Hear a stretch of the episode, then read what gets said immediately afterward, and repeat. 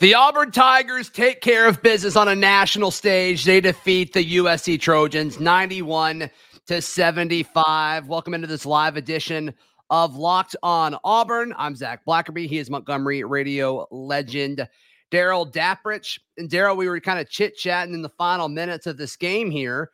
And this was just a, a few hour commercial for the Auburn basketball program.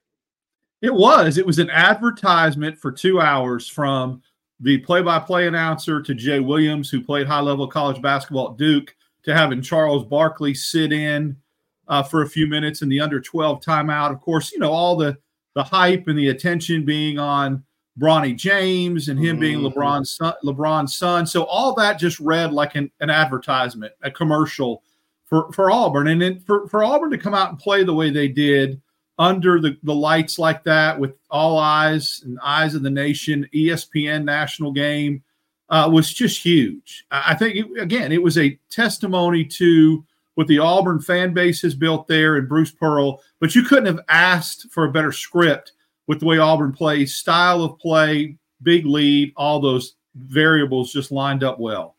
Yeah, this uh this USC team is interesting because they've got dudes right? I mean, they've got, you know, the number one prospect that they talked about a ton. They've got Boogie Ellis, who's very impressive.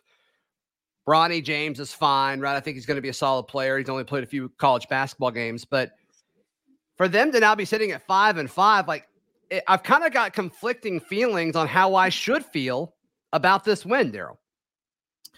Well, here's the deal USC is very talented. I think they're very talented from an individual standpoint point and having the components and parts. I don't think that they've meshed those parts into a two a true team concept yet. Yeah. I think that the that Collier and Boogie Ellis has the potential to be one of the best backcourts in the nation. Uh, Bronny James just going to have to find his footing.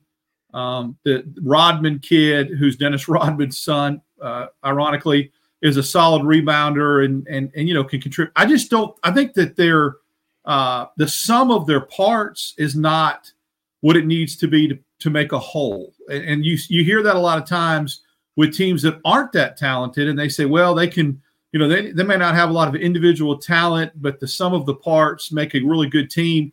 USC is the exact opposite. Their depth isn't there, but their talent and their individual, I guess, you know, performers are scary. And they're going to catch if they catch fire at the right time. I think if they start to kind of mesh and gel with how talented they are, they could be a problem in the Pac 12 this year. I just don't think they're there yet. Yeah. And um, I don't think the depth is there yet either. Right. Right. As far as this Auburn team, though, Darrell, I mean, there's so many different things that they're starting to do well, and they're getting more crisp and more efficient and more effective and deeper as the season goes on. As we're close to conference play beginning when they open conference play against Arkansas not too long from now, there's so many different guys you can point to and say, okay, they're in a so much better spot now than they were at the start of the season, which is the point of this non conference schedule that Bruce Pearl put together. You and I talked about it a ton going into the season, early parts of it is you're playing all these power five teams so you can learn who you are going into SEC play. And I think we've learned so much more about who Aden Holloway is, so much more about Johni Broome in his what we assume is final season here at Auburn.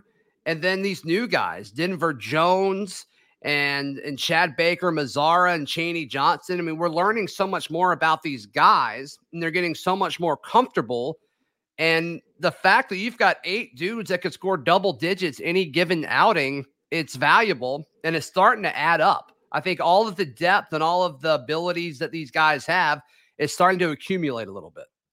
Yeah, great point on the the schedule because what happens is I think Bruce Pearl had a conscious effort to get Auburn on the road and at neutral sites and not just load up on directional schools in this non-con. You've played Indiana, you've played Notre Dame, Virginia Tech, now USC. You've played some names, names that people recognize. And I think what happens is you start to get comfortable playing in a hostile environment or a neutral because let's face it when you get to the ncaa tournament you're not playing on anybody's home court you're playing on a neutral site so auburn's familiar with that Yeah. When you get to the SEC and you have to go on the road, you're going to have to win some big road games on the road in the SEC at other people's uh, hostile environments to have a chance to compete for an SEC title. Bruce Pearl has checked that box. Yeah. So when they came back home, I just had a feeling this was going to happen. I, you know, I knew that this place was going to be really, really excited. That Neville Arena was going to be anticipatory. Let's get Auburn back at home, and so that's what happens. They they explode, and then the depth piece. We've talked about it at nauseum this year. Mm-hmm. What Auburn's able to do and come at you at waves again that five that they had on the floor against Indiana and UNC Asheville, they had on the floor against USC, and they went on a 12 2 run. When USC made it a little bit close, Auburn pulled away. I was very impressed with the shots that Denver Jones and Chad Baker Mazara hit, although on the stat sheet, they don't blow anybody away with their total number of points, but they hit big shots. Every time USC got it to like eight or nine, yeah. One of those two hit a three or got a three point play and got it back to double digits. Those things matter. And that's what depth does for you. Yeah. Chad Baker Mazara making it to the charity stripe six times. And that's something we haven't really seen a whole lot from him.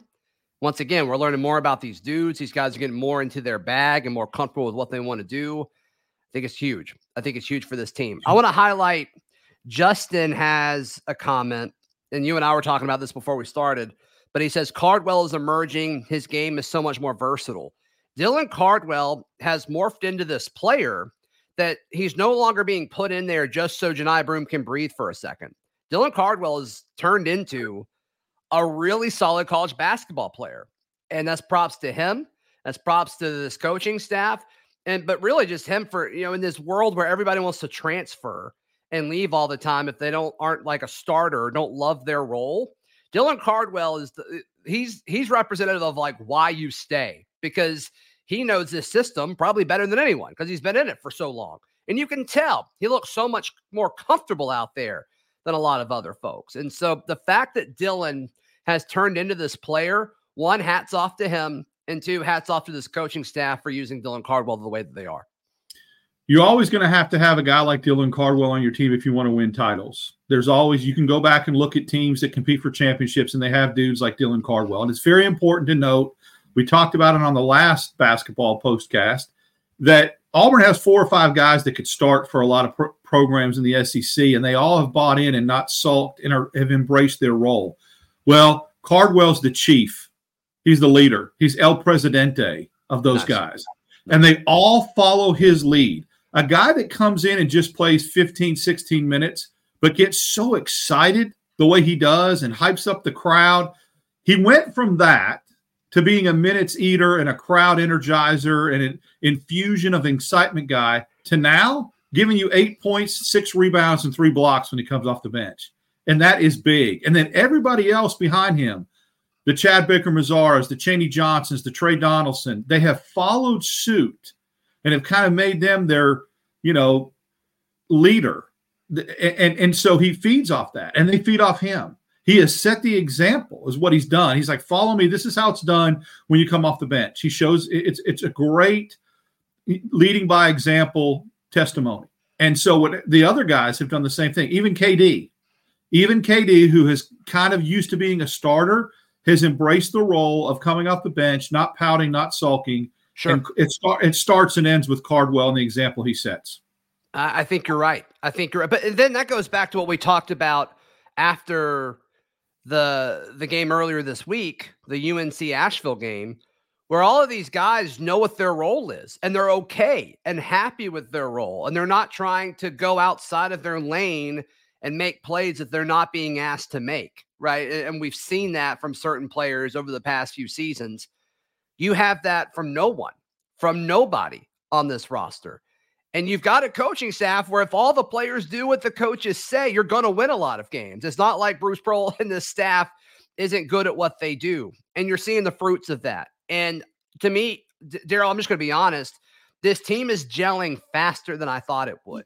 I thought it would take longer for Denver Jones and Chaney Johnson and Chad Baker Mazara. And we'll even put Aden Holloway in there because he's a freshman.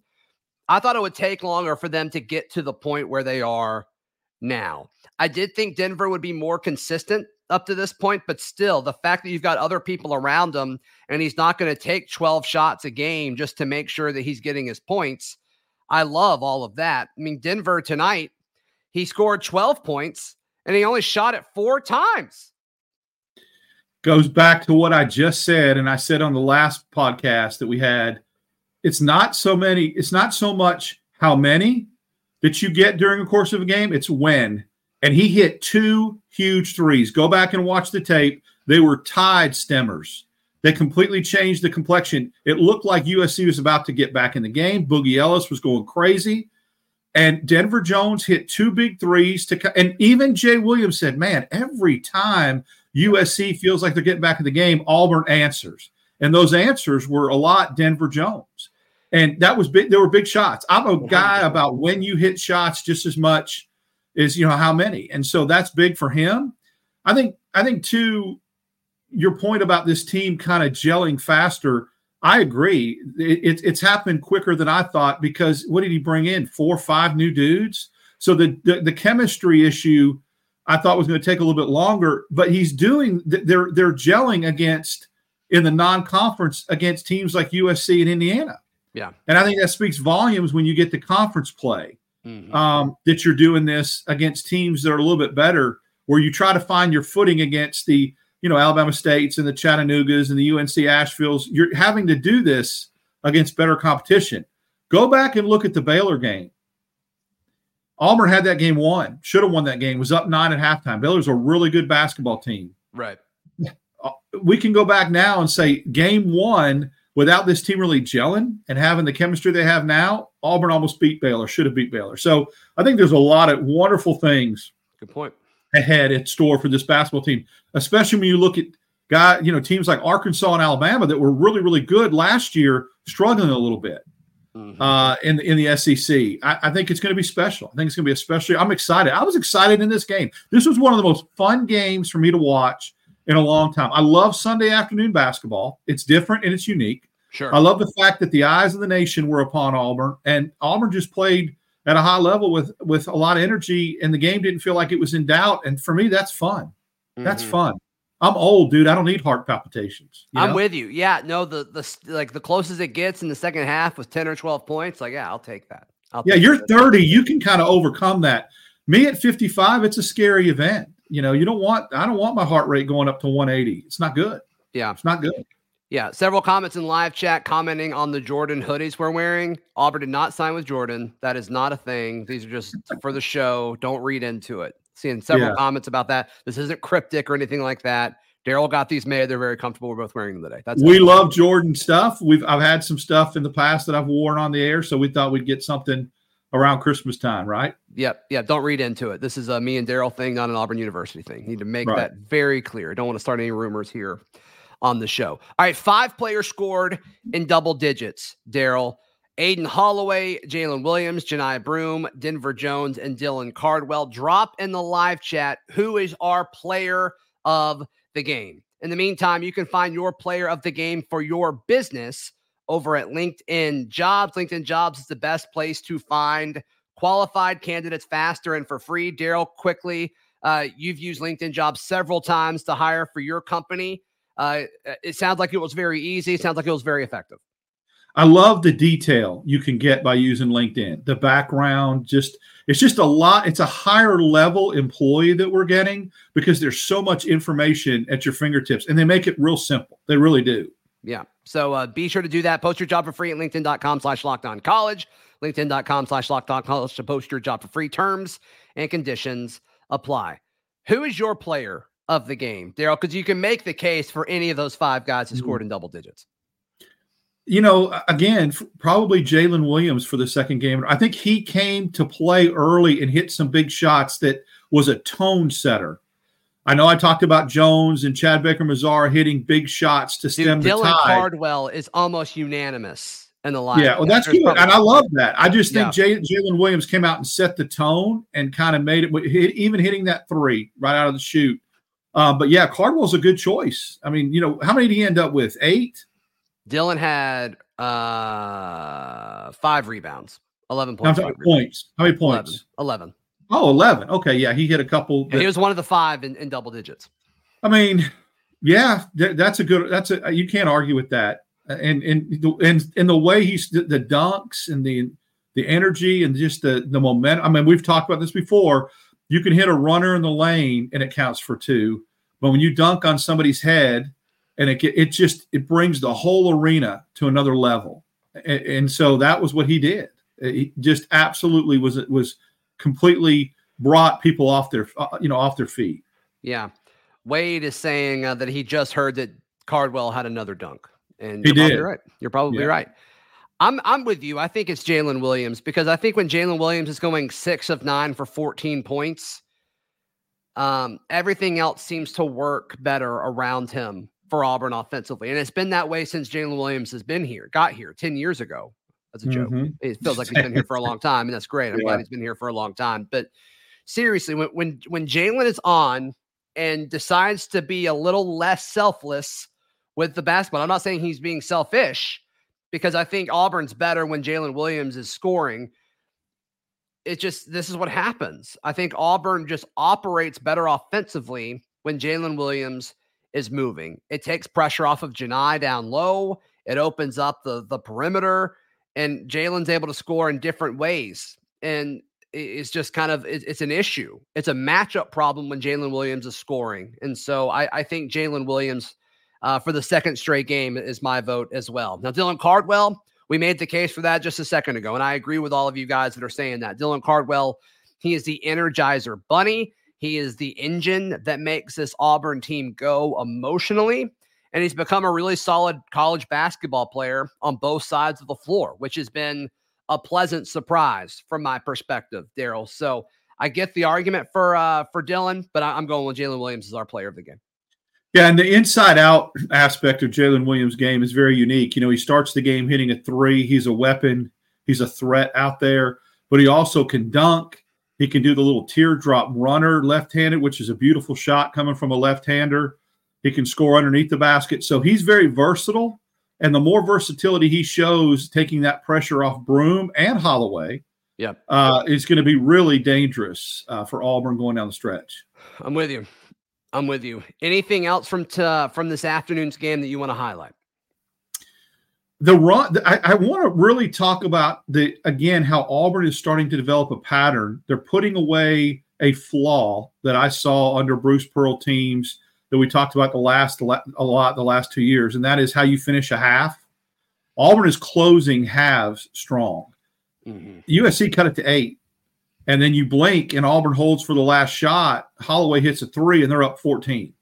All right, difference. then USC, yeah, and, and then USC makes a really good run where they hit like four or five shots in a row, and you look up and Auburn's still up 15. So all that energy that Boogie Ellis and USC extended to try to get back in the game and really made a nice run.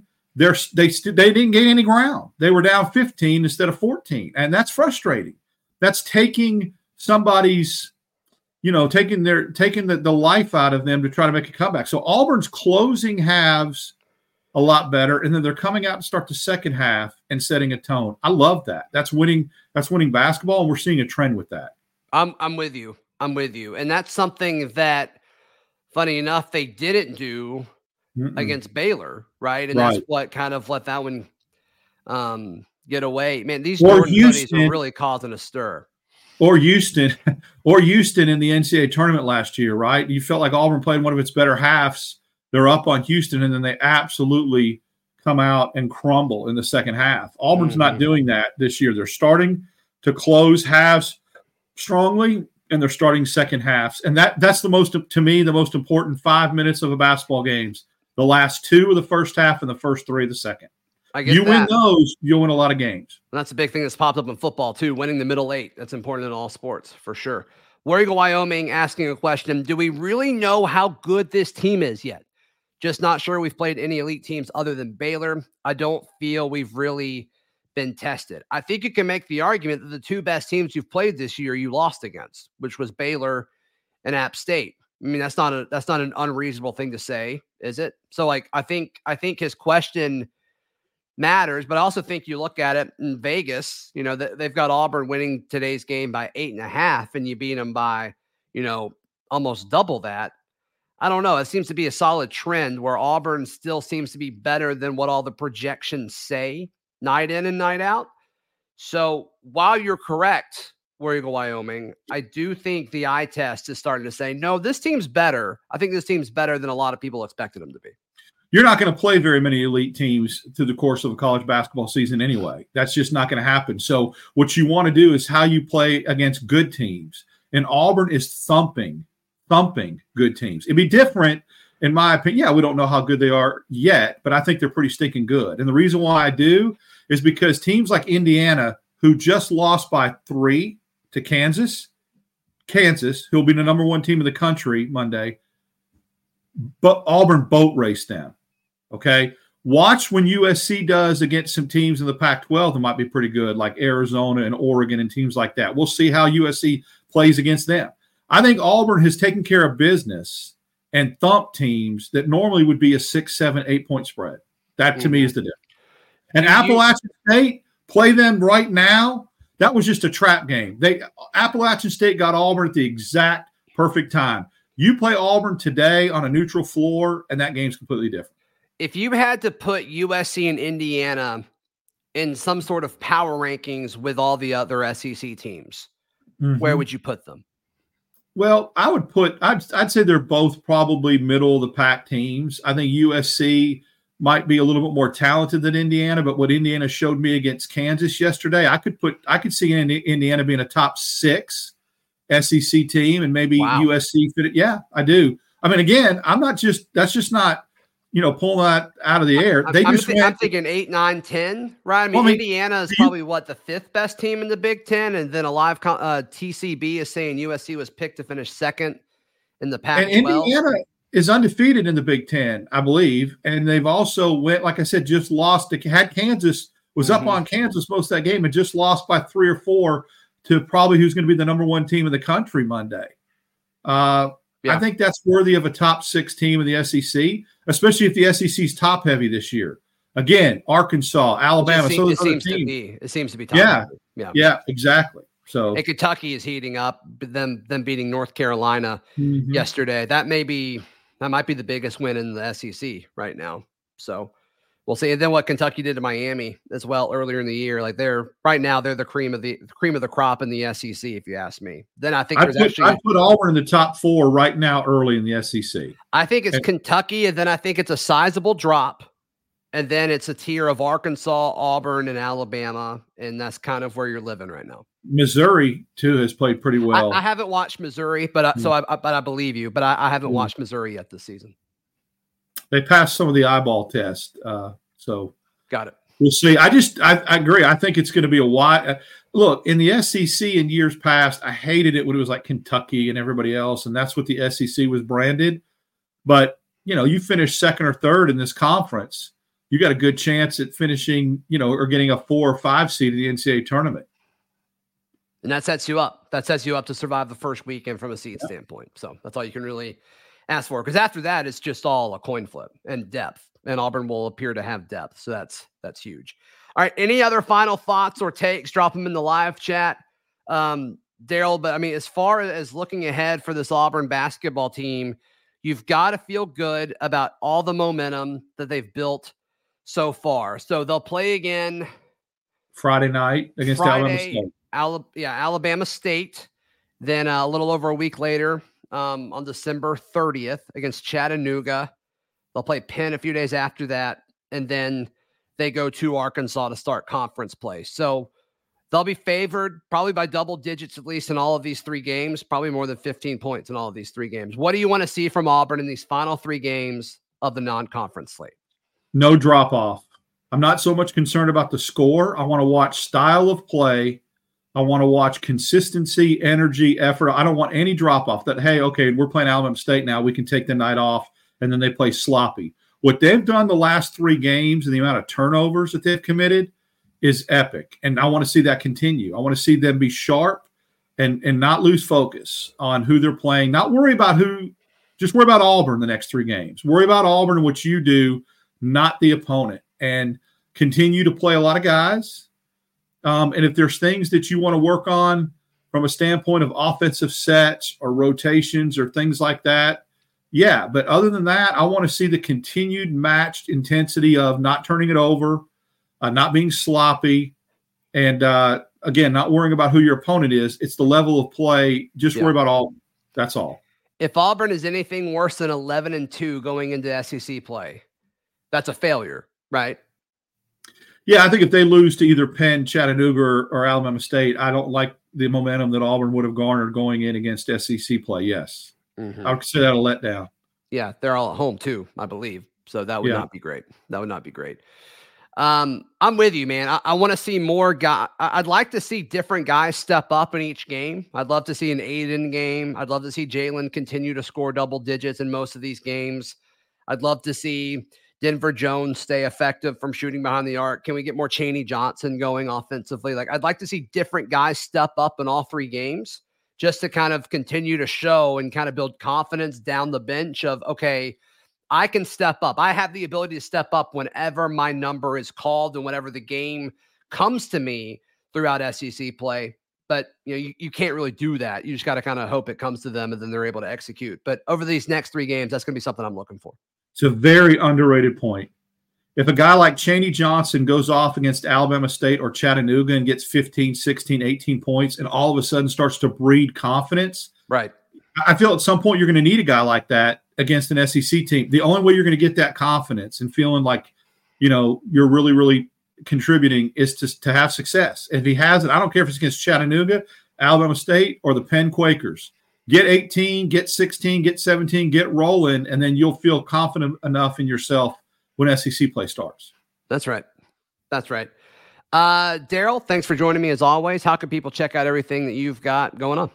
Follow me on X DAP6410. I'll be on Monday tomorrow morning at 710. Auburn Opelika this morning, and then Tuesday afternoons on the line at 3:30 with Jacob Goins. Yep, got a feeling Darrell will be on the show a lot this week too, with signing day happening Wednesday and breaking news happening throughout this week. So stay tuned for that. You can follow me on socials at Z Blackerby. We're also live on Instagram right now. Please click that follow button. That'd be awesome. Subscribe if you're watching on YouTube. If you're listening on audio, really, really helps out the show. You can read all of our written work at auburndaily.com, and we will see you tomorrow. This has been Locked On Auburn.